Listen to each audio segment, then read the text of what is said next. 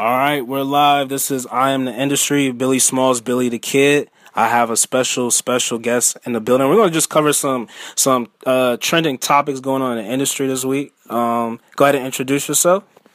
Uh, this is Born Gifted, hailing out of New York City. Word. And uh, what, what do you do? What, what exactly do you do? Um, I guess when people ask me that question, I'm a singer songwriter. Uh, I do artist management and development uh, talent, you know, development. But I really like hold my head on my pen. Like that is my that's my go-to. I'll compete against anybody out there that considers themselves a songwriter. I don't care in what genre. You want to rap, you want to sing. I, I feel like I can keep up with anybody when it comes to the pen. That's what's up. So what what do you have in the works? Like what what's you, let's let's talk about your latest project for a second. You had a, a video y'all shot on uh, uh, Coney Island recently. Had a nice little dance to go with it. Let's talk let's talk about that. Yeah, uh, the last video that just dropped uh, with my with my friend uh, Prince Lawrence. Uh, we put it on his mixtape, and I'm dropping it worldwide on all um, streaming services today. Actually, it's gonna drop tonight. Uh, it's called Running in Place. And yeah, it's like it was an organic dance move. So we just did it. We came up with it in the studio and we just did it on set and had everybody in Coney Island running with us. So um, I'm actually like next month I hit up a few of my dance friends. I'm gonna start a running in place challenge. So we're just trying to put that energy out there to have people come up with their own choreography and see what they can do to try to make this go viral because everybody that hears the song tells me it's a hit. So now I feel like unless I hear it in every song when I walk by the street or I hear it on the radio or in the clubs, like uh, it's not manifesting the way it's supposed to, you know. I, I feel it, man. I, I need to start practicing now, uh, cause I I'm like a I'm like a, uh, you know real dudes don't dance. You know what I'm saying? So I need to, cause that that that was like mad catchy. You know what I'm saying? I wish the view y'all listeners could could see that. Um, but yeah, they could. They could go to YouTube and catch that. Where can they follow you at though too? So because you have little like snippets on your on your IG. Oh, my IG is uh, Born to Be Gifted. So that's B O R N, the number two, the letter B, and the word gifted, G I F T E D. So that's Born number two, letter B, G I F T E D. All right, cool, cool. So this week we're we're just again, and also follow us at Louder Than Music Podcasts on IG. Get caught up, subscribe to us on iTunes. Also follow at I Am the Industry Music Co. Uh, it also said what latest news, artists, all of that. Um, but we, what we're doing today is we're just talking about topics, the latest topics and music was going on this week. We actually just had a really dope conversation. Well, I don't want to say dope, but a, kind of a, a, a, trending conversation about the the Cavs, right? And you asked me about Kyrie Irving. You know, being this, I'm from Cleveland. You wanted to know if there was some secret stuff you didn't know about. but uh, you actually had the best insight because we don't know we don't know anything. We know as much as y'all do, but go ahead and tell them what, what your thoughts were on that. Um, I just feel like I, I have a lot of respect for Kyrie. You know, like the way I, I've seen his story growing up, like the dedication it took for him to be able to, you know, be so good with the handles. You know, his father being a basketball player and really implementing that in his son. So you know, like a lot of respect for him, but like I just feel like this is a really bad move, man. Like I feel like when he looks back, he's gonna regret it. The same way Shaq and Kobe talk now and talk about how they regret breaking up. They wish they would have put their ego to the side and got more chips. Like this is a really calling a spade a spade, a stupid mistake. It's all about ego, in my opinion. Whether or not you like the man, don't like the man, and whatever, all of that's irrelevant. This is a professional sport. It's a job. Like if you had a job and you being you're successful with the people you're working with, and you decide, you know what, I want to start my own company by myself. Like, okay, uh, that's cool. Everybody in your life gonna be like, bro, like y'all winning over there. Like, what are you doing? Is it just because you want to get your name in the paper more, or you trying to win MVPs? You want to be like Russell Westbrook? Like, what's the real reason? You just want to be the man? Like, okay, so he wants to come to the Knicks for what? why the hell I, am I live in New York? Why the hell would you want to come to a team that's so that that's managed so horribly? This team is is managed this like it's so horrible. Like people might talk shit about um the owner of the Cavs, but trust me, there's no worse basketball owner in the NBA than Dolan, the guy that owns the Knicks. So, what he did to a, a, a former a former t- uh, teammate or, or employee, I guess you would say. You know, like how he treated him in Oakley, like how he had him thrown out of the state, like of the arena. Like, look, he just does stupid things. He had the the biggest star on his team. He's he's insulting the man in media, trying to you know downgrade his name, and then they want to trade him or try to trade him. How are you going to insult somebody and make them look bad and think that other teams are going to want them? Man. And then the new player you have that just got in the NBA a couple of years ago that everybody thinks is amazing, you, you're talking shit and trying to trade him too. Like, and so this guy wants to go there for what? like, I don't understand. I, I, just don't get it. It's like you're with the best player in the NBA. Everybody knows that. Take the jewels that you can learn from him, and then once he leaves in a year from now or whatever, take over the team. If you don't want to be there, okay, leave. But he got two years left on his contract. Play those out. Yeah. Why would you? Why would in the middle, to be right before the season starts, you talking about being traded? Like, come on, man. Yeah. I mean, I, I low key feel like pretty much. Um, I don't. I'm into conspiracy theories, so I know. oh God, here we go. What is it? I know. I I think it was him at one point. Wasn't he dating Rihanna? Kyrie? Nah, Ky- Kyrie was dating Chloe. Um, the other chick. Oh, what's her name? What's her name? It was one of the Kardashians, though, right? Nah, nah, he wasn't dating a Kardashian. He he was dating a singer. He was dating another a, a singer, but um, I forgot her name right. Now. Kehlani, that's her name. Kehlani. I yeah, feel like when so so I'm gonna broaden my theory here. So I know for a fact when we talk about like the Kardashians or you talk about Rihanna, they have like cursed boxes. So it's like any dude who like they do. Um, real, real, talk. So anytime you know you see a player mess with the Kardashians, I'm sure you've seen the memes go around on social media about you know uh, how many celebrities, athletes that the Kardashians have brought down, you know, by them dating them or whatever. And even with Rihanna, I did a little article on that. Y'all go check that out. That was like last year about her having curse box. So I low key feel like if it's like an R and B singer or somebody, you know, it's gonna it's gonna it's gonna like cause cause them to like suffer uh talent wise. You know what I'm saying? Yeah, I mean, I guess you could say that, but you know, right after his issues with this girl Kehlani, like the next like what next year or so, he won the trip. So it's like he kind of like reversed that. He was looking good out, here for a minute. He was looking good out here for a minute, and then now this, like they lost, and now this stuff. So I'm like, oh man. But you know, it, it's sports. It's up and down. You, you got to expect it. You know, like, you, and, it, and it, it, that's why people. I think people love sports so much because it's kind of an escape. You know, because oh, no you, you look at you, you can look how the even how the media um, portrays the storylines. Like once the playoffs yeah. come, they oh my god, J.R. Smith. You know nobody wanted him. He was on the Knicks. He was a bad boy. He's getting in trouble all the time.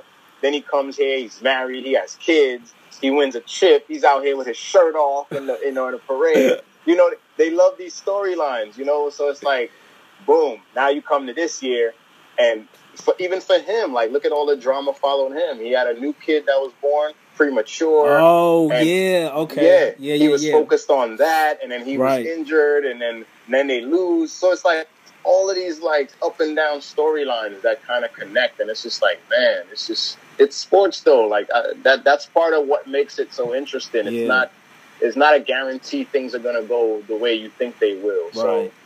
I mean, I guess just like you said, maybe the conspiracy is that the Cavs just like everybody in the NBA knew the Cavs wasn't weren't going to compete with Golden State, so they had to shake it up somehow, and this was the shake up. So let me ask you, what, what, what do you think about D Rose? Do you think that uh, he's a good fit for the Cavs? What do you think?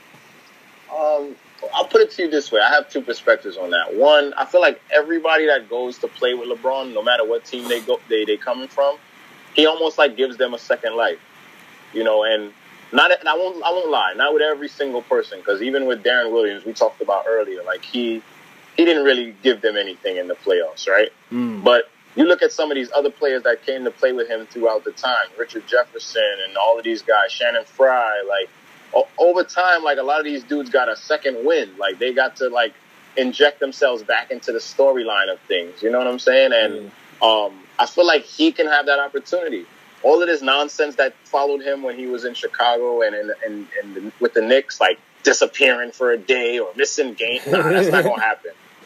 King James ain't putting up with that crap. So you already know that's nipped in the bud. So now he gets to like really dedicate himself to winning basketball. Well, you know, see what happens with Yeah. Kyrie. But you know, I, I think when players know that they're losing, it brings out a different side of them. Mm. Think about it. If if I lose every single game I play, damn near, like my level of dedication and like interest is gonna is gonna fade. Like True. it's like being in a relationship and every day you argue. oh. After a while, you're gonna be like, ah, man, whatever, yo. You really think you're gonna wake up in the morning and text your baby girl like, yo, good morning? if her box is good, then yeah. Yeah, all right. Now you gonna take that. You gonna take that box and still be annoyed? Like, Hell yeah. Take some Tylenols to, so that you know the arguing give you a headache, and just Well, roll with it. Shades, shades, and Advil. Last night was mad real. Huh? I'm like, nah, I don't know. Oh, Now I'm different though. That's one thing about me. I always tell people I'm different. Once, once you're in my head, like, like you in my head, and I'm like aggravated. All that sex shit, like, is is good, but I can't, I can't fuck with you. Like, I don't even want a girl. I don't even want a girl touching me when I'm annoyed. Like, don't. Like, we need to deal with the problem at hand. We're not about to like fuck this problem away. Yeah. Nah. All I'm that shit different is- like that. yeah, all that shit is dead, huh? Good box or not? I don't know. Fuck all that. Like I don't care about that. Like yo, if you because I don't know. For me, to me, real good sex is mostly mental. You know what I mean? Like Mm. a girl could be beautiful out there, like she could be amazing, but if she's not interested and Mm. you don't have no emotional attachment or any feelings connected to that person, you just it's just two bodies smashing into each other. That's all it is. Mm. It's just carnal. And so you, there'll be some enjoyment, but I think the enjoyment is just to get to the finish line. Connecting Like, with somebody, right? Right. yeah, it's just to get to the finish Or line. just- It's like boom, boom, boom. Okay, orgasm. I came. Boom, bye. Like, but if there's an emotional attachment, it's like one, you want to please that person. You want Mm. them to be excited. Two, you're hoping that they reciprocate the same emotion. Like they want to make sure you feel good and you're pleased, and they're trying to do everything to make sure you you feeling it. And once you get two people involved that intensely, oh my god, that's it. That's that's like the greatest sex ever. If That's- it is just about two bodies touching each other, then I could be fucking anybody. Like I don't even have to be fucking you. It could be the girl next door, your best friend, your sister. It don't matter because that's all it's about. It's just a body on a body. Now we were talking about trending topics, but you said some deep shit, so we kind of went off. Well, nah, nah, nah, it's all good. It's you all share good. some wisdom with some of these listeners, some of these young kids. Y'all need to take note. It's not about body counts out here. You feel me? And uh, good.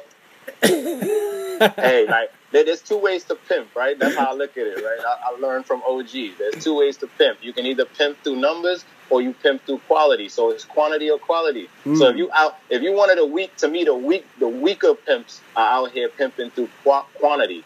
So it's just like how many bodies can you knock down? Word. It don't matter how cute she is. She could be fat. She could be ugly. Yeah. You know what I mean? Like, and so, so you in your head, you the man because every night you getting some yeah, right? That's cool. But to me, the real pimp out here is the dude that's getting the girls nobody can get. The ones that you can't get their attention. The one that Mm. there's a thousand dudes in the DMs and she not paying them no mind. If you the guy that gets those on a consistent basis, now that's pimping. And if he can do that being honest, oh, he's ex he got extra pimp points to me because and I, I don't pardon me for using the word pimp, but I'm just making a point, right? Well, you can say you can say whatever you want on this podcast. By the way, yeah, yeah, yeah. I mean, no, no, no. I'm keep just saying it to the real. listeners, like I don't want any women to listen and think I'm being disrespectful. At the end of the day, a player, a pimp, or whatever you want to call him. But if a man can be out here honest, I always tell dudes that I meet, it's better to be direct. Tell a woman I'm not, I'm not in the space for a relationship right now. You know, and let Mm. her, let her give her the, uh, the the power to decide if she's down to have a little a, a buddy, a boyfriend number two, a homie lover friend, whatever you want to call it. Let Right. her make that decision instead of leading her down a path of, yeah, baby, I love you. I'm trying to, I want you to be my girlfriend. I'm gonna introduce you to my mother, and then the minute you get the box you out. Mm. That's corny to me. That's not Mm. really game. Anybody that think that's game is a corn because you're lying. You're, it's fake game. It's like telling somebody like before we even played basketball, yo, bro, my handles is wavy. I'm gonna cross the run, bro. I can dunk. And then like when it when the game start, man, you can't even jump. Like you can't even touch the backboard, and you got no shot. The same thing y'all doing to these women out here. Y'all telling them all, y'all selling them all of these dreams, and then when it comes down to it, y'all can't live up to the standards. So to me, I look at it like, yo, think about your mother. Imagine if some dude came and played your mom like that. Imagine if you had a sister and dudes is out here lying to your sister just so they could smash. We don't think about it in them terms, Mm. but that's somebody mother, somebody sister, somebody daughter that you over there fronting on and lying to. So if to me, if you throw that respect out there, I trust me because I I'm I'm telling you, I embody this. If you honest, you'll find the women that can play this game with you. That's like, all right, no doubt, I, I'm good. I'm out here focused on school and all of this. I don't need a man. I don't need a boyfriend. I don't want that headache. We could Mm. we can have fun. We can go to movies every now and then and do what we do. Like they, they there's a lot of women out here that want it light. Mm. But if y'all honest, then you can get what you're looking for back without the headaches, without the she's texting you all day long, she's coming to your job because you fronting. And now you like, oh, these women is crazy.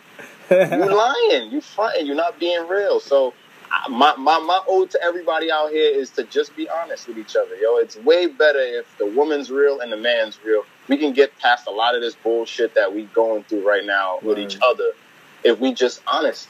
Like at the end of the day, you have to be when you're honest though, you gotta be willing to take honesty. That's another factor too. Mm. Right. So if the woman's like, yo, well, I'm not interested. I'm trying to find a husband, or, or you know what I mean, or, or, or gets or settle down or whatever, and you're like, well, you know what? I, I, I appreciate that you being real with me. Maybe we could just be cool and social media buddies or whatever, or we can really get it in like later on, or when I'm feeling them in that space, I'm gonna hit you up because you a Right. good one. yeah. But like I always tell my female friends, like a man know what he want from you. You know what I mean? Like you could you could attest to this too. Like when you Uh, see a woman, you're either thinking of them in two terms, like, damn, bro, I need to know what that feel like. I, gotta, I, I have to get that. I gotta get that just to know I no had it. doubt. No doubt. That's real Or, shit. or you like, nah, bro, that's wife material, yo. Like, damn, bro, she's special. Like, I get that's some shit I bring to my mother. My mother gonna be like, boy, you better get that. like your friends, your friends gonna be impressed. Like you're gonna be sitting here smiling all day long. damn, I, that's my baby. Like, there's a pride to that. So we look at you from one or the other. Like we, there's no in between with men.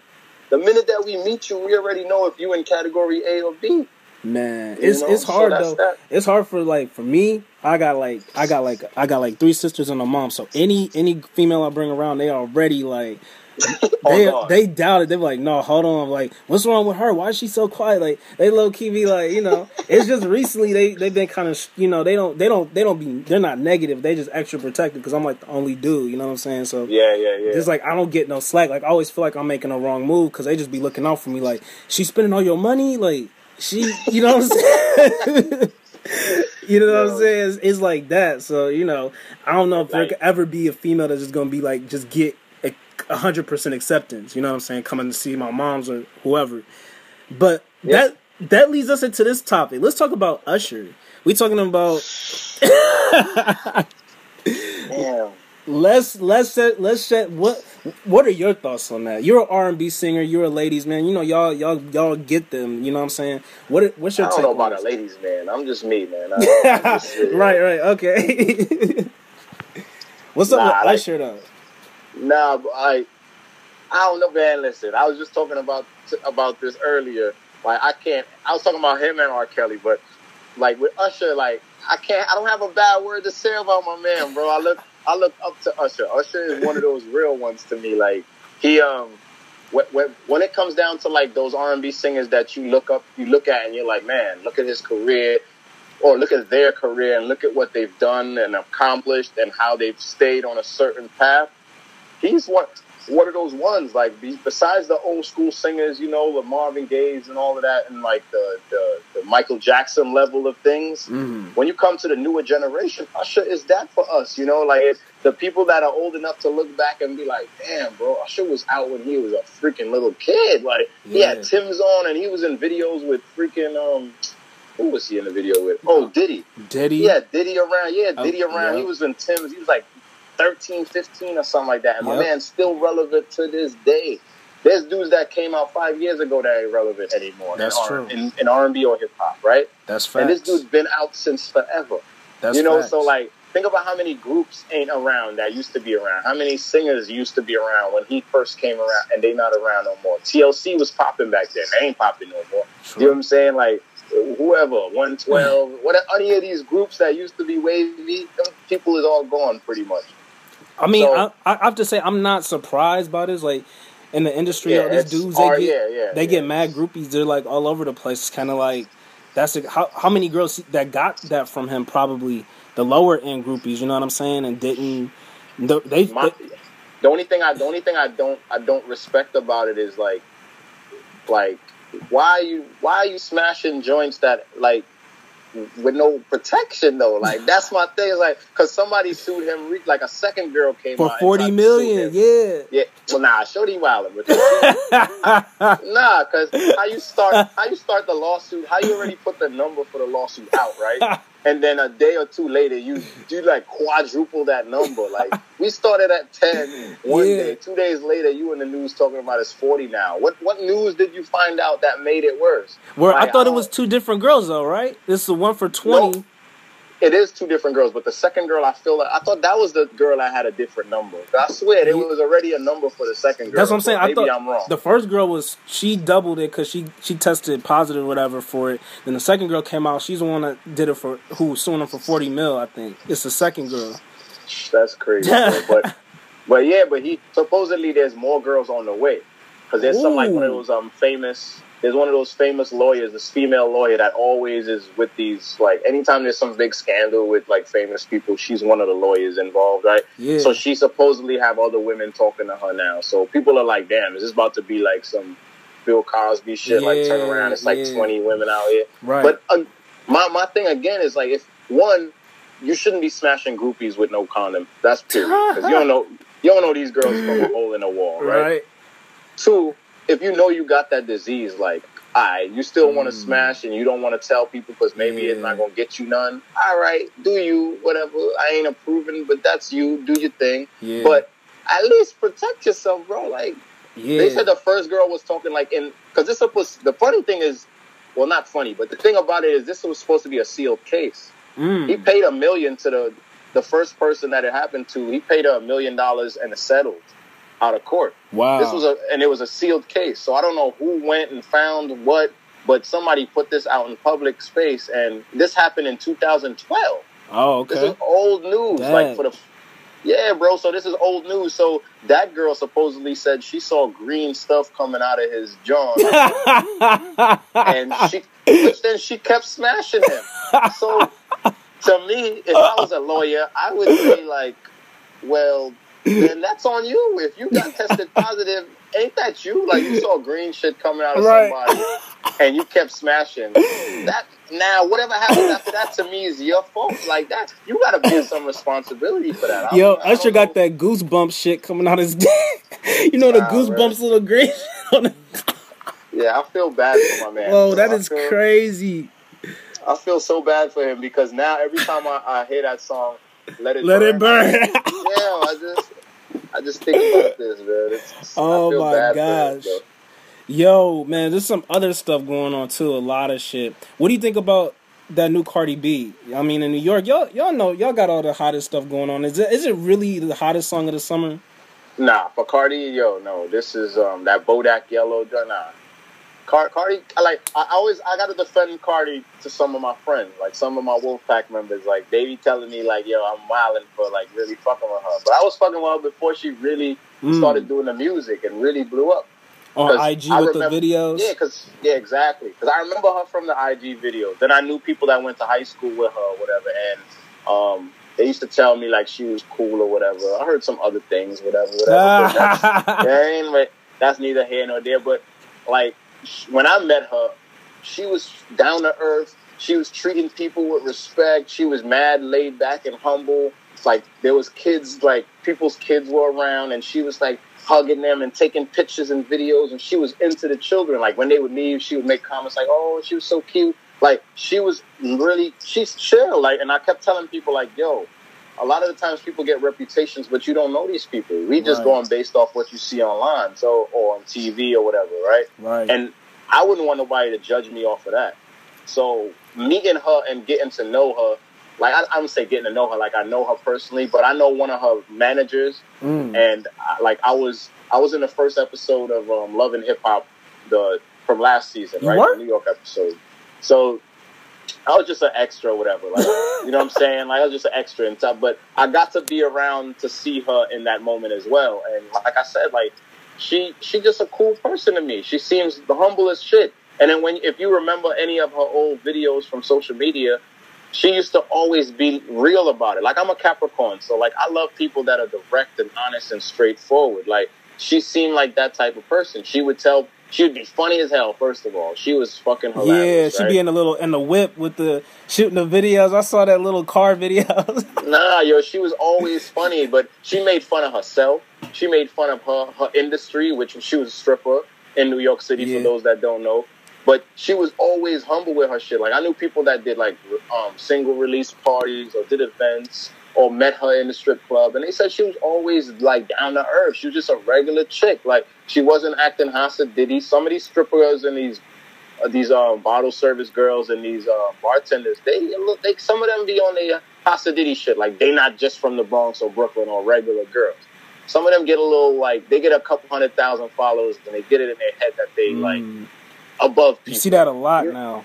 You know, so so it's whatever. Them hundred thousand people don't really care about you. So once some those start, once your beauty starts fading away, like now you're left with your personality. You gonna see what happens. Mm. You know, if you don't leave a trail of like good, um, good encounters with people and like and like earn some kind of level of like uh, reputation, all of that's gonna catch up to you at some point. So I feel like what's happening to her now is karma.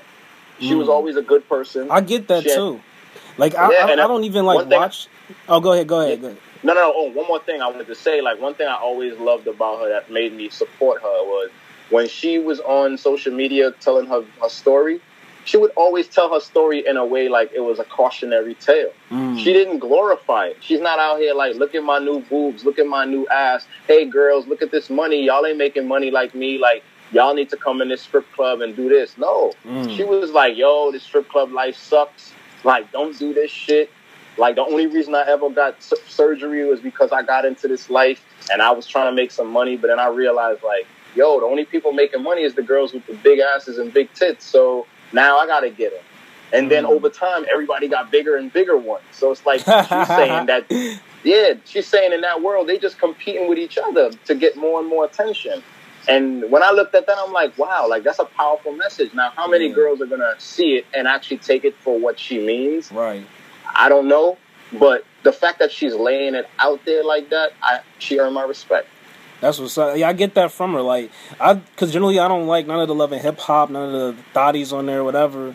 But like when I like I heard her her shit, that shit was fire though. Like, and like when I see her personality, like I don't even think of her that way. Like you said, she has a different kind of energy. Um, Yeah, so I'm yeah, like, yeah. shout and out she's to really her. about this. She's really trying to do the music. Like she's dedicated to it. Like she's putting song after song that's wavy out. She's putting like she's had two EPs out this year. Like she's working. yeah, She's not just trying to drop some little single and then pray y'all like it and like no. She's working. She's out here like doing the work. So uh, you gotta respect that, yeah. bro. And ain't nobody gonna mess with her. Posted up with all those bloods. Yeah, I mean, hey, like, I don't know, man. Yo, she rep, she repping that red light. She's really repping. I see that. Yo, what do you what do you think about that new Meek Mill album? Did you get a chance to listen to it yet? Man, of course I did, man. What's your I- I- thoughts? That's another one of those people that I've been defending for like a year. really? man. Okay. Yeah, all these Drake stands coming at my boy Meek. yeah, like, I- you know what I mean? Yeah, he called. He took a lot of L's though, man. Like even I mean, the but like universe got said- his ass. I saw that video where he slipped off the front porch this past winter. Nah, yeah, yeah. What's going on with him now? Well, see, no, but I got a question for you though. Like, okay, who the hell posts these things? That's my question. so, if I'm your homie and I caught that on tape, why am I putting that online? That's that's a com- that's a conversation right there, bro. Because any of us, none of us can say we never slipped. We never had a moment like Yeah. was snowing outside, and maybe we kind of like, you know, did a little Yeah. stumble. Come on, man. Everybody's had those moments. Every almost every famous singer has fallen off stage. Yeah. Off. Have you fallen off stage yet? Nah, nah. I pray you never do, on, man. Like I hope not. Don't put that on. Me. No, no, I pray you Well, never no, do. I, Nah, nah. I, I might want that to happen because that means I'm putting in work. Yeah. That- that's how I look at it. I look at it different. That means I'm not standing still in the middle of the stage like I'm a fucking rapper. Like I'm, fucking work. Ah. I'm out here. I'm out here dancing. I'm out here moving. I'm, Yeah. I'm doing. I'm giving the people a show. Like if you really out here doing a show, things might happen. I don't. I'm not even. I'm fine with it. If I fail, I'm getting right up and going with the song. You Yo. know, to me, it's a new age right now. People want to be entertained. That's why people are jumping True. in the crowd. Good or People bad. like Tory Lanez, yeah, they climbing on scaffolding and they, you know, people want to be entertained. They don't want to go to a show and watch you stand around. Like, That's true though. So so you listened to the Meek Mill album. You thought it was good, or on a scale of one to 10, 10 being probably the best album, one being whack. What, how would you rate it? um, I think it's if it's not his best album, it's one of his best albums, and the reason being is because it has some, it's grown. You can Mm. see growth. And that's, I think, what most people that knock him want to see. They want to see growth. They want you to stop talking about rollies. And what is, he had a line, okay, he's still talking about watches, but he moved to Patek watches now. Okay, so that's that. But now, he, he said, uh, he had a line in there. He was like, uh, no more rollies. Um, no more, I forgot this uh, verbatim what the line was, but he said something like, no more rollies, I'm buying property or something like that. yeah, so I heard that. he's- Yeah. Yeah, so he now he's already instilling in you that yo, use your money in a different way. You know, he, he's talking about young black America. Like he, he has lines about Trump not liking us. He got lines about, you know, like as soon as his ex got a big head, he's like, Whoa, Gina. You know, like so you know, he, he's putting real shit in his music and like you you gotta respect it, bro. He, there's some I don't know who he's talking to, but there's somebody that was in his camp that did some shady shit and he talking to the person. He was like, I ain't gonna say his name, but he gonna feel it in every line. Mm. He's talking to this person and he's telling them like, yo, remember when we used to be doing this and doing that and like we on this end of it now. And like I said, I gotta respect it. The name of the album is Wavy, Wins and Losses. That was a dope ass album title. yeah. And the way he's looking at wins and losses is the way you're supposed to. It's like sometimes people look at things and think it's a loss or it's a, a bad thing. And then in, and when, when you look back in time, it actually was a blessing. Yeah. You know, it's like getting fired from a job. They always like people are so scared to get fired. Don't get me wrong. Don't be out here getting fired left and right, people. But like you know like sometimes being fired is a good thing because you might be stagnant you might be in a job that you wanted Mm. to quit three years ago and then getting fired just that. got you up your ass and I got you that. To you know to Mhm. get out that situation because if you if they didn't fire you you wasn't gonna quit Still be there. Yeah. I seen Yeah, that so, happen like- to people, and they they ended up with better opportunities. So rest real talk. Yep. exactly so that's the way he looking at it he's like yo some of these things like me being locked up he's like yo i was moving too fast Mm. He was like, I might have died in these streets if I didn't get locked up this last time. So in the moment, it was bad, and like he looking at his PO and the whole state of, of, of you know, you know, the whole city of Philadelphia, like, yo, come on, get off me! Like I'm trying to do good right now, you know. yeah. But but getting arrested calmed him down. It slowed him up. Like he was dead at. He said it. He was like, yo, I was in these streets. I was still in the hood, hanging out on the stoop. Like I'm bugging. Like I'm I'm Meek Mills. I'm out here with these diamond chains and cars and traveling the world, and I'm, I want to sit out here in the hood like with the regular folk. Like I'm regular still, you know. And God bless him if he still want to touch the people. But like Charlemagne always say, you got to do that in passing. You got to come to the hood for a reason and then leave. Because I don't care what nobody say with that whole, oh, you fake, you, you left the hood, you ain't coming Yeah. back. They don't want you to really be there because then the, the savages come out and then they going to start trying to rob you or they going to say, oh, you, you, you showing us up. You trying to, you walking around these jewels and this fancy car. You Yeah. trying to show us up. Like, so either way, it's going to be a negative. So it's better that you come in, touch the people, give back, show them that you still, you know, remember them, and get the hell out. Go back to where you're supposed to be at. Because I don't. People keep forgetting the hood, the projects is temporary. We we, we forget that. We we get so much. We we fight for these things. Like what Hov said, some line about dying for a a, a, a dying for a block or a neighborhood that your mother don't even own, type shit, right? Mhm. Like we get so caught up in these streets that we think we own them. Like these ain't our blocks. These not our hoods. We don't own these projects. They kick us out the minute that something happened. And you know Why that we very got well being in New York with the whole gentrifying. Y'all tore up Gentrification. yeah, yeah. gentrification, tore up, pretty much changed everything in New York. You know that's yeah, proof. especially in Brooklyn. Especially in Brooklyn. They try to me. They tried it in Harlem, but like before they even really went at it with Brooklyn. And for some reason, Harlem, I don't know, it, it really hasn't worked the same way.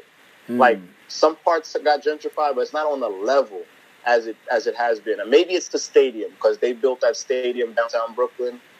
Um, and I don't know if that's really propelled the speed of things. Mm. But if you grew up in Brooklyn or you remember it as a child, like it's nothing like what it used to be. Not nothing, bro. Like the you know, like you might walk through an old neighborhood and be like, oh, that's the school, or that's the that's the store, or that's the you know, like you, you have memories attached to these places. Yeah. They're all gone. It's completely different, you know, and it's just a completely different energy. So I have a question for you though, because since you said you feel like the Barclays Center kind of propelled the the whole gentrification process, seeing that Jay Z kind of spearheaded that, and I heard a lot of people, I well, yeah, kind of I'd say spearheaded it. A lot of people feel like he sold out the community there, because in the end, you know, he pre- pretty much had certain shares in it, which he no longer really, if I'm, correct me if I'm wrong, is no longer really involved in that financially. No, he sold his share. He sold Right. his shares to the team. So, do you? How do you? What's your take on Jay Z? Because now he has. Because I did want to also ask you about the 444 album, but this is a good way to get into that because he's now taking his new approach, and again, he's pretty much Nas in 1990. Nas' whole career on this album, if you ask me. oh, But oh, but word. then that's how you're looking at it. and yeah, but then seeing that, I mean, first of all, to answer that question for for that question, do you think that he sold out the commu- the Brooklyn community? I don't. I don't believe so. I, I think he looked at it like it was an opportunity.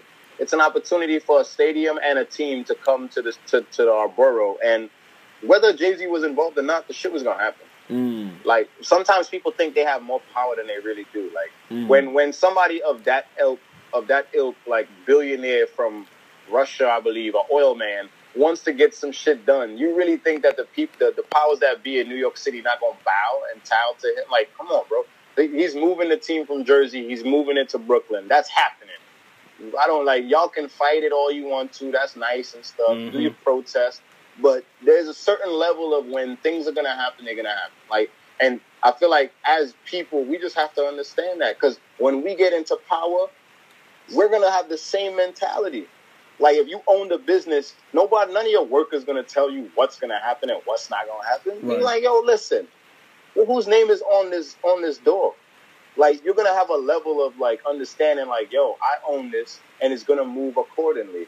And so to me, it's like downtown Brooklyn. They had what? What was it? Not the Navy Yard, though. Like it's a train. It was like a train yard that wasn't being utilized at all. hmm So like that area had some stuff, but it wasn't to the level it is now. So and uh, there's there's still a lot of the same stores that used to be there, but otherwise like it was gonna happen. And to me, like the opportunity for jobs and stuff like that with people working at the stadium. I don't know the percentage of people that work in the stadium that actually live in Brooklyn, but just the fact that there's a new stadium, that means there's jobs for New York City people. Period. Right Mm. um, just the fact that now people have to come to Brooklyn to go to shows or events, so they have to think of Brooklyn in a different way. Mm. So it's changing the, the yeah, Brooklyn changed. So maybe that's the reason they look at it differently. But they also changed some of the names of the the, the, the neighborhoods too Mm. to accommodate it. So um, I feel like what was it? Um, I think it was before it was Bed Stuy. Everybody know Bed Stuy do and die. That's where you know Biggie's from. Mhm. And I think I I might be wrong, but I remember hearing a story that they changed it to Stuyvesant Heights or something like Mm. that, right? So they they they changing the name, so the stigma that might have been with it changes as well. Yeah. And now, so to me, I, I look at gentrification Mm. with a pro and a con. Like Mm. it's like okay, all of these stores that us that lived in the neighborhood always wanted, now they're here. But the con is now we can't afford to really stay there unless we have like a built-in, um, or what do you call that, uh, affordable housing system. right. Like, okay. Yeah. and so like maybe your grandmother lived in that a building for years, so now Mm. you you can stay in that apartment building. Otherwise, we probably got to move. Mm. But so it's like it's like a pro and a con. It's like good things are happening to the neighborhood we love, but then we can't really enjoy it because some of us are gonna have to leave because it's gonna be too, Too expensive. Yeah. So it's a pro and a con to it. And like as a businessman, I think Hov just took an opportunity because they were coming to his borough. He's probably the biggest name for that borough at the moment.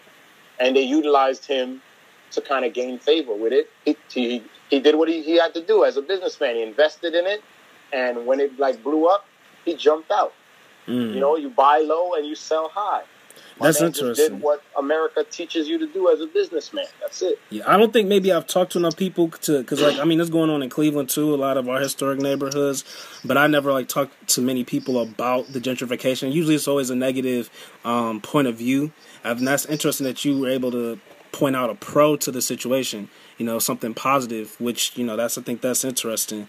Um, I Yeah, but it, it's usually just positive for people who can take advantage of it. you know Yeah, what I'm saying? like, it, yeah. If you're like on the higher class of it, then you can really take advantage of it. If you've been in a neighborhood a long time, you might hear the older people speak of it differently. They might look at it like, "Yeah, good. Let's get let's get rid of all of these bad seeds. All the people that they build a new a new basketball court, and some some idiot comes and breaks the rim or or defaces the block or you know, litters everywhere on the corner. Like some people might look at it like, yeah, get rid of those people because they don't appreciate nothing. yeah, And other people might be like, well, all this nice stuff's coming, but I can't even go to that Starbucks because now I got to move to, you know, farther into Brooklyn or to another borough or another state because y'all raising the rent on everything because Right. everything's more expensive. So, I mean, I, I get why people will be angst about it. Trust me, I do. But I also feel like there's a reason all this happens. And we have to start understanding why these things happen. In- instead of just knocking them, we have to look at why they happen. You know, because I feel like the reason that um, the reason Brooklyn and Harlem and the Bronx starts getting gentrified is because Manhattan starts becoming too expensive. mm, So Mm. now, where where the people who live in Manhattan can't afford it, they start looking for ways to move out of Manhattan, but be close enough to Manhattan. So they move to Queens first, right? It's Mm. right across the bridge. They can just get here in a couple of minutes. right, Then they start going downtown Brooklyn because it's on. it- Just jump on a train, you over the bridge, you right there. You move up to the Harlem. It's it's still technically considered Manhattan, right? right, So right, that's what that's what's happening. They they move into the corners of the city. They they want to still be in the city, but they can't afford it either. And so they have to move into your neighborhoods. And because we don't own shit in these neighborhoods, because we don't we don't come together and really and get things organized in these neighborhoods, we have no say. Do we mm, own the buildings? No. Do we own the stores that sell us products?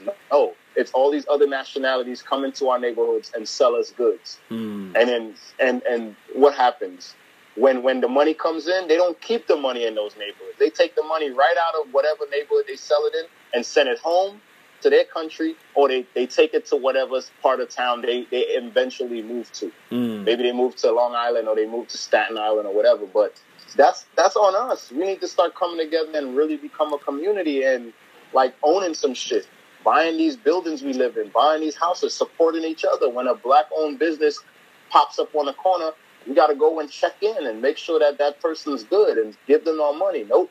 We rather go to the Chinese store. We rather go get our nails done from you know from the Asian lady or or go to you know the the, the fast food restaurants that we've been trained to believe we should eat at. Right, instead right, of yeah, you know instead of going to the mom and pop restaurant that just opened we don't support each other. So we have to kind of look at things from both sides of things instead of just pointing fingers blaming and complaining all day long. Yeah, I feel it. No, that's a thank you for shedding light on that. I'm sure a lot of people appreciate that. If I had a little applause button, I would hit that joint. And there you go. Yo, and one that's an interesting topic too, because I know Harlem they're trying to change the name to Soha or some shit like that. oh see i ain't even hear about Yeah, it was like a Don't meme me going that. around, and I looked it up, and it's like for real, they're trying to like vote to change the name of Harlem to Soha or some shit. nah that's never happening Yo, I Nah. promise you, it was like viral. Nah, never happening, bro. I'm I like I've lived in all almost every part of New York, but Harlem is where I feel my heart's connected to. Like it's just something about Harlem, bro. Like I can't even explain it. It's an energy, it's a vibe, it's a community thing. It it's is. like I don't know. You just feel like you just feel part of something, and you just it's a bravado. It's an energy, right? yeah, The minute you change the name, that's gone. right. It did the Harlem Renaissance. How do you how do you go back to that if the name don't exist anymore? Right. There all go. these famous rappers that always represent Harlem, these Mhm. famous singers, these blues and these jazz musicians that were born in Harlem. Like history is gonna change the name in the books. Like that's gonna be so corny and so hard. Like that doesn't even have no swag to it. So. That sounds so dry and corny. Like Yo, nobody's gonna man. be like, "Where you from?" So. That sound like a prison. Like let's or an alternative high school. Like yeah. no, nobody wants to represent no hard. Get out of here.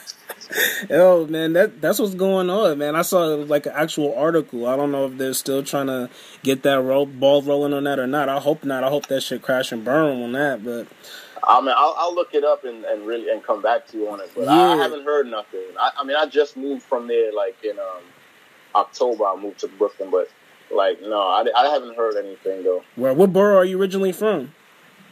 See, that I wasn't born here. I was born in St. Lucia. I was born in the island. Oh, okay. I'm an island. I'm an island boy. So I was born in St. Lucia. I lived in Texas uh, for a while. Shout out to, to the South. Um, and then I lived in I lived in New York. I lived in Brooklyn. I lived in the Bronx, Boston Yankee Stadium. I lived in Queens. I lived in um, Harlem. I lived in the Upper West Side. I moved a lot. Mm, Um, I lived in Denmark even for almost a year. wow.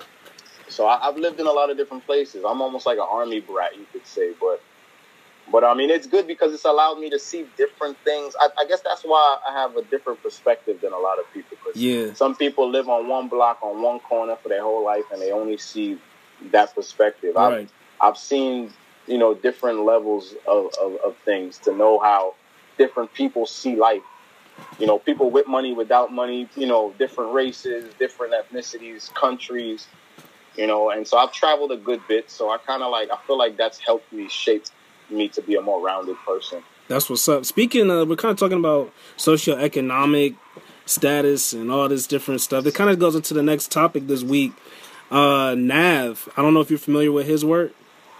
Oh, um, yeah, yeah, yeah. The dude, uh, he signed to um, Ovo. the XO. The XO. XO. Okay. Nah, OVO is Drake. OVO. is the Weeknd. Yeah. Oh, okay, okay. Now he uh, what they play? These playing tic tac toe or bingo or whatever. The XO, OVO, whatever.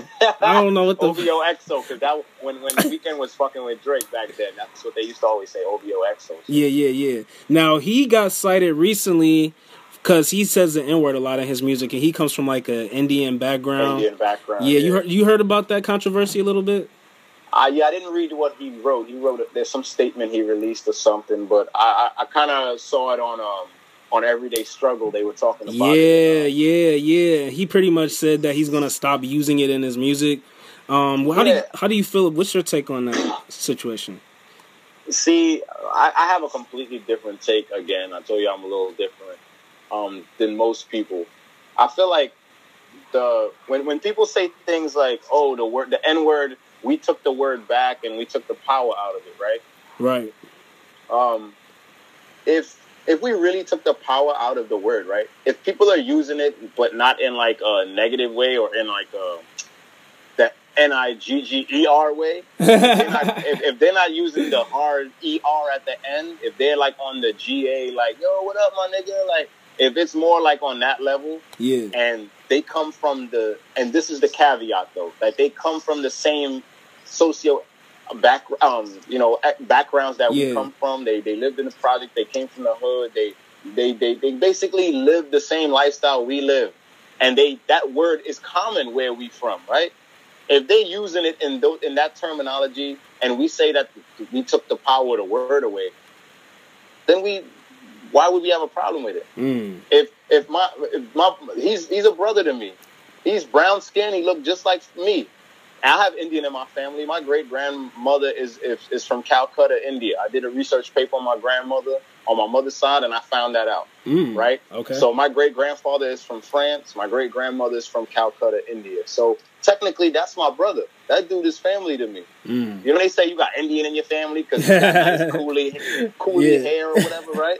And in the and in the islands, like where like I'm from the islands, right? But in the Caribbean islands, like Indians are a big part of our, you know, of our makeup, Right. Right. especially in islands like um like uh, Trinidad, right? hmm Indians are a big part of the makeup. They call it like coolie or whatever, right? So to me, I look at him like he he my brother. Like if home if homeboy and we grew up on the same block, went through the same shit, and that's how everybody else speaks. But you telling me that one dude can't say that word, but he's going through the same things we're going through, and we supposedly took the power out the word, right? Right, right. So we really lying ourselves if we tell ourselves we took the power out when somebody's using it in a in the nice way, in the way we use it, and we can't even fuck with it. We still get offended. So then the power ain't out the word. Right. So if that's the case, we should just all stop using this shit. Yeah, I, I like It's- that.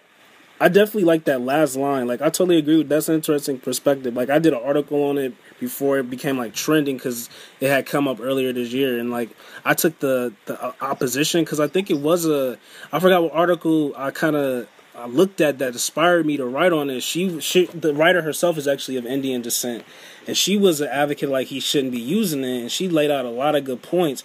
But I think like you said, and I, you can't stop people from using it if they relate to it some type of way, and especially the way people use it so freely and so loosely. You know what I'm saying? And like you said, the best way is probably just if everyone just stopped using it, which they're not. So with that being said, it's kind of like, I mean, but yeah, where do we go from where do we go from here? Because I feel like I feel like at some point when I like, and this is a thing that I first of all, there's a misconception, right? Our generation didn't make this word a cool thing yeah, because Yeah. Richard Pryor and all of them was using nigga before we even Yeah, came. You know what I were. mean? Yeah, Before we yeah. came around. If you go look at some of them old comedies, like them old TV shows, them old movies they used to do, like even stand up, they used to say that word frequently, right? So that was generations before us, right? So that point clear. So people can stop making it seem like NWA and that generation made this thing cool. No, that shit was already something they were doing beforehand. But the second factor is, I feel like at some point when I was a kid, there were certain things we said amongst each other we wouldn't say around certain people. And I don't think that that's happening anymore. Mhm. Now, if I'm on a bus or I'm out on a train or I'm out in public, I just feel like people talk the way they talk all the time. So, yo, my nigga did it, did it, did it. It don't matter if there's an old lady here, some white person next to them. In their heads, it's like, well, this is who I am, and I'm going to talk that way. But you don't understand by by doing that, you are conditioning these people to feel either uncomfortable with the way you communicate, or a younger version of those people to think, hey, well, that's how they talk. Mm, And so nothing can be wrong with it because I hear them say it all the time. Right. So it's not even just about entertainment. It's not just I just hear it in songs because I hear you talk, say it to yourself all the time. You on the street, you saying it to each other. You on the train, you talking like that. I'm loud in front of everybody. You get into an argument like in public and man, nigga, I don't give a fuck. Like, uh, so now you're just constantly, people are constantly hearing the word, even though the word's supposed to be gone, right? Right. And my my feeling about it is like people got to understand something. The majority of the fans that actually purchase hip hop music are white, yeah, yep. That's a Like, that's it- a that's a been a well known misnomer, a fact for a while. Yep. right? Like 70 to 75 percent of the purchasing power in hip hop is white people. Mm. So you go to a, a, I go to a, it don't even have to be an Eminem concert. I could go to a um, Wu Tang concert. Wu Tang, right? Yeah. I go to a Wu Tang concert, and most of the people in the audience are going to be white people. I go to a 50 Cent concert, most of the people in the audience are going to be white. And then he'll get on stage and say, nigga, shoot him in the head, nigga. di-" And so you telling me a crowd of 70,000 people, and out of the 70,000, 50 of them are white people. And every time that word come up, they supposed to censor themselves? Right. We need to make better choices. If we telling people they can't use the word, and we know most of the people that listen to our music are a certain ethnicity, you got to be a little bit smarter about what you make, what what what your argument is, because then your argument seems like it makes no sense. It's Right. like, yo, don't use the word, even in a nice way, but I'm about to say it 50 times in the song, and I want you to buy the song.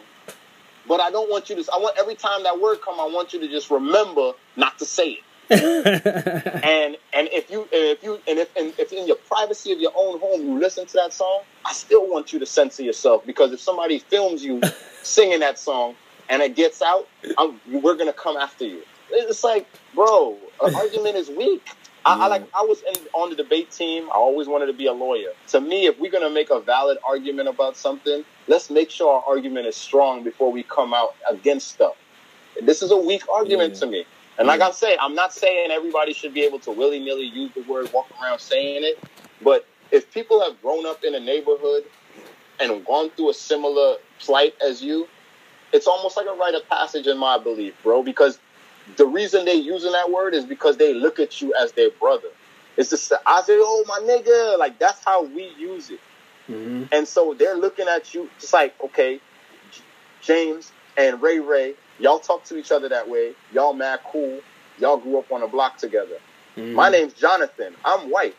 My mother lived in this neighborhood right on the same corner. We all grew up together, played ball together, mess with the same girls, went to the same high school. But y'all could talk to each other that way, but I can't talk to you that way. Yeah, and see that that that's the point right there that makes sense. Like when you say like the two characters, the two black kids are using it, it starts with them. How that's going to be if they don't use it, then Jonathan won't use it. You see what I'm saying? Exactly, that, he won't because yeah, yeah. he's far he's far removed from slavery times and, gen, and Jim Crow. The only way he's ever going to bring that word out of his mouth in a negative light is if his parents have instilled that crap in him, right?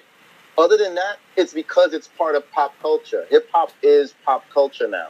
Amen. We are the dominating music right now. So if that's the case, that means the word and the nigga word is being bleeped out in so much music on the radio.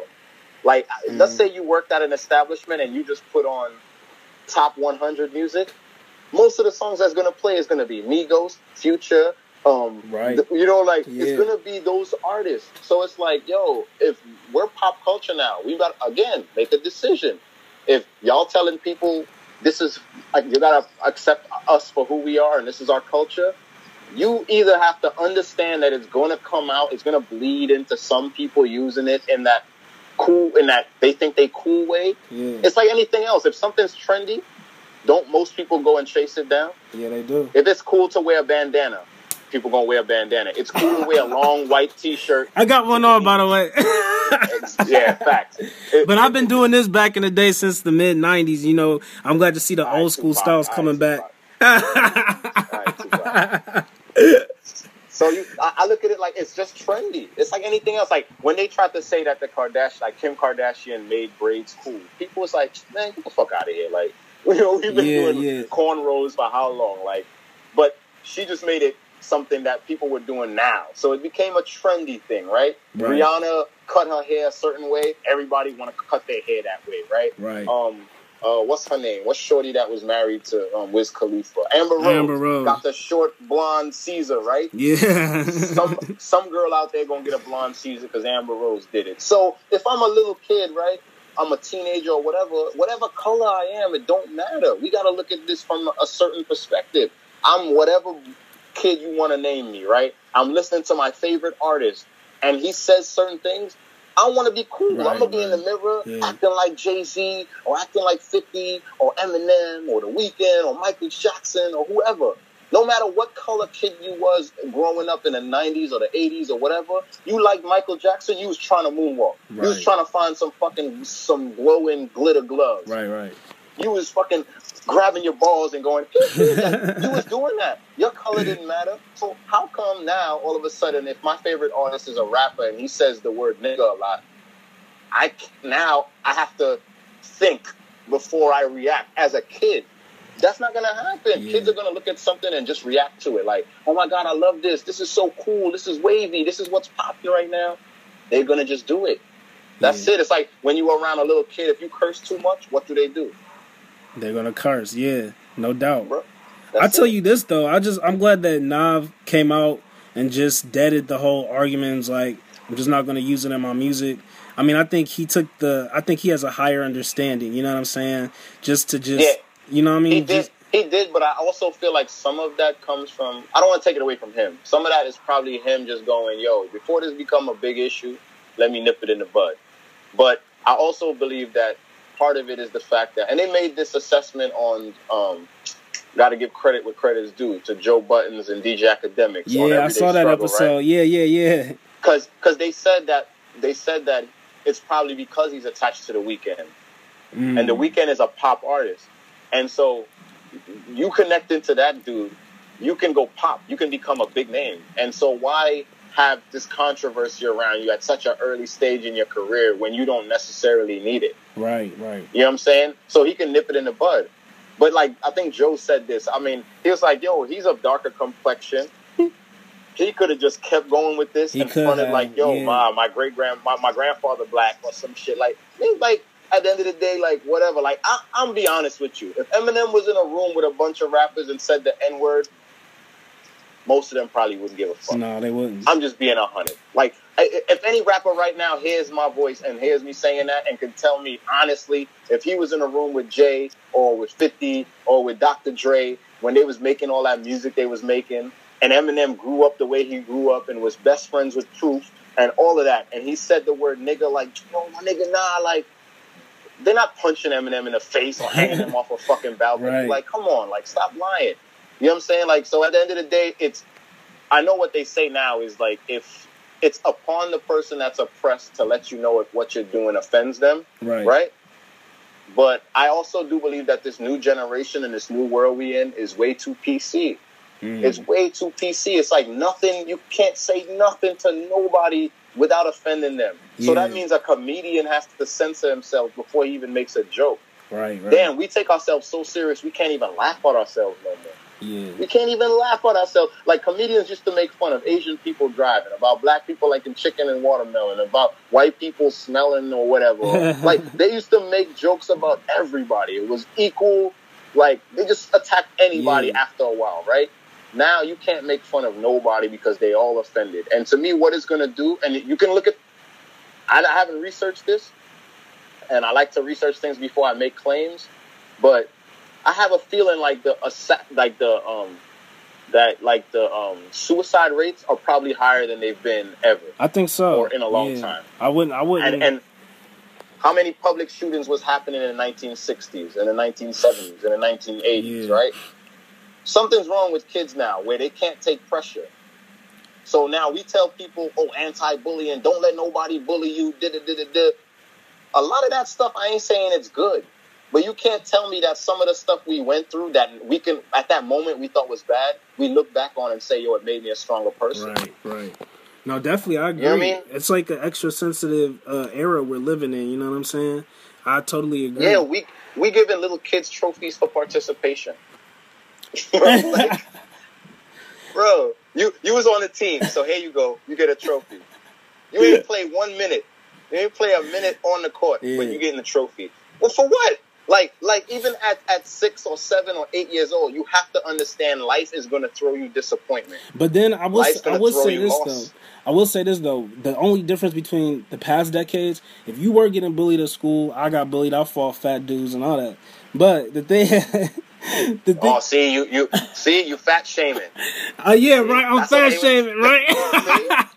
Yo, That's the only they would tell the you. only difference though is so you get bullied at school back in the day. You only gotta see see see them at lunch, when you on your way to school maybe or running home from school. Once you get to the house, you pretty much straight unless you gotta go out whatever.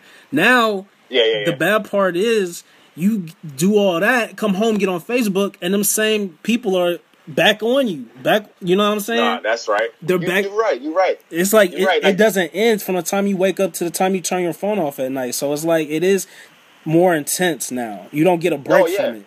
You're right. You're right because it's a 24 hour news cycle. Because it's like everything is on all the time. Like Yep. you're right. There, there is an intensity level that's increased, and I think that's part of the reason why kids and young adults and teens are stressing more. Because one, the expectations are at a certain level, and two, it's like you just constantly getting berated with something. Like Right, right. if if you if, if you if you mad at your girlfriend, you can see everywhere she's at. You can see she having fun. You can see some other Mm. dude left her comment under her thing. Nightmares, dude. Nightmares. Yeah. Before, if you argue with your girl, you hang up the phone. Yeah. y'all just in y'all houses alone, whatever. You don't know what's going on Right. now. Oh, so so you hung up with me, and now you out here with Susie, or you at the club, or you out here. Oh, so you letting him leave you heart eyes under your picture? So it's it, it's a Oh, lot man. more intense now. It's twenty four seven coming at you, and Yep. like I understand what you're saying to a level that it should be watched, right? Yeah. But I just think we go like my thing. A big thing for me in life is balance, and I think we've lost balance. We. We've either gone too far to the left, too far to the right. We either got too soft or we go too hard with things. So either we like three strikes and you out. We want a maximum, or you smoking weed, or you a criminal. We gonna put you in jail, or we we don't do shit to nobody, and we just let people live their life and do whatever the hell they want. Like you, you kind of have to have a middle ground. You know what I'm saying? Like even something simple like you see how hard they went after people who was on crack and all that back in the day, right? Right, right. Now people are on all these opioids and stuff and all these over the counter drugs, and they ain't, they ain't trying to arrest nobody. Now they want to give everybody therapy. Mm, But now you know that's you know that's racial behind that, you know, because this is this is, oh Of yeah, no it is, doubt. but it, You it's know. just so fucking like, come on, yeah, bro. Like, yeah. come on, like meth. So you telling me meth dealers don't? They're not violent. they don't. They don't. They don't steal each other's stash. They're not killing each other for for for for. Yo, you selling on my area? Like the meth labs don't blow up and kill people, right? No, right? None of that's happening, right? And and like I just started watching this new show. What is it? Snowfall, I think. I is? think I heard of that. Yeah. Let's come Bro, on. and it's like, yo, so you telling me it's okay for a TV channel to put a show on TV that explo- exposes the fact, which is always, if you ever knew something about something, you used to hear this rumbling, or if you did your research, that the CIA is the reason why crack and cocaine Mhm. came into our neighborhoods. So now a TV show is telling you that this is a fact. They're putting it out there like, like how cocaine came to America, and it's the CIA running all of this shit. And it's like, oh, so now a little kid, little Johnny, is watching TV, and oh, oh, this is how it happened to my grandfather. Like, okay, Yeah. like, come on, bro, this this shit is crazy. Man. is It's just- crazy. It's funny to me, like It is. how how like life works. But It is crazy. What's crazy too is talk more about your brand, man. You came on the show tonight. I mean, really, really oh wait, engaging before I talk conversation. about before I'm sorry for cutting you off. Before I talk No, about my brand, I don't want you to just disrespect Jay Z and like not allow me to talk about, not allow me to talk about four four four. Like, Go ahead, man. What What are your thoughts on that? uh, first off, if it's not the best album of the year, it's in the top three. Mm, Right? Okay. Um, that's hands down. There's a lot of like this has been a very big year in, in music to me because almost all of the major acts in music have come out with a project this year. I'm waiting for Nas to drop his album. Um, I'm trying to think of like a couple more people that have need to trickle in. Drake's dropped, Kendrick's dropped, uh, Mm. Wale's dropped, uh, J Cole has dropped recently. Um, uh, who else? Um, Big Sean has dropped. Like pretty much Rick Ross. like yeah, Rick Ross. Yeah. like almost all of the big fifty talking about he got a project coming. Eminem has been yeah, I knew he was supposed to come back. Yeah, Eminem's supposed to be coming back this year. So, bro, it's almost Yeah. like 2017 was the year of everybody dropping something, right? I think it, I, me- bl- I think it's mumble rap because everyone last year was watching these young kids do their thing. I feel like the old heads got it. The OG, the OGs got to prove like, wait, wait, wait, wait. You know, we we still around. We still got music. You know, I think they trying to make a point. Well, they made the point then. It, now I'm dead ass. They making their point because I feel like it's having an effect because the music to me, even like we have, a, I think there's more of a balance this year Yeah, than there was in previous years. Like the, the songs that are becoming hits or that are getting radio play, there's a balance to it. Like you know what I mean? Like yeah, even like not not to not to get away from Hov, but even look at what happened with Beyonce's sister. Like how she got all that yeah. light shined on her for the music she was making. Right. Like that's not typical what people listen to from an R and B like in our world, right? But so the fact she got that much light, it was was a you know salute to her because it opened the door for other artists that are coming up younger to see a different perspective. They don't have to just talk about booty shaking, being in a club, chase chasing you know a rich man and all that bullshit, right? right. They got some perspective. So when it comes to four four four, like I'm sorry, like he's showing us how to grow up in hip hop. He's showing us what it looks like for hip hop to age gracefully and still be cool. I I, think but that's the thing that people Yeah. don't understand is like Yeah. hip hop is young and it's always been a young man and probably will always be a young man's game, right. right? But there's Um, this new era. That's, that's an interesting point too, because I remember I think it was more like last year. People was talking about can you rap past thirty or be thirty and start your career? You know what I'm saying? And Yeah. I feel like you can. Like Dave East, you got all these artists that's proven they that they go hard, they spit hard, they got the energy. The energy's still there. You can't. It's like it's, it's actually the age is. You know, you could go beyond thirty. You know what I'm saying? Like, Bro, Fab Fab still got teenage girls like thinking he cute and wanting to mess with him. Like Fab still represents a certain like demographic, and that's the thing that we got to understand is like some dudes, you have to age in a in a certain way. It's like when they say you age like fine wine, you can't just drastically turn off and be like, oh, I'm 40 now, so like bye. Like it, it has to work. Like I still see people post Nas as their MCM. You know what I'm saying? I Like, do too. Nas- Young girls too. Yeah. Yeah, because Yeah. Nas still represents a certain class of like of, of dude from the hood. Like still wear, he still got on his snapback or his fitted. He, he Yeah. keeps himself trimmed and well groomed, and he he still seemed like a cool guy. Like Yeah. if if if we age out, like we get fat. Sloppy, we dress bad, we look like our grandfathers. You know, don't think you about to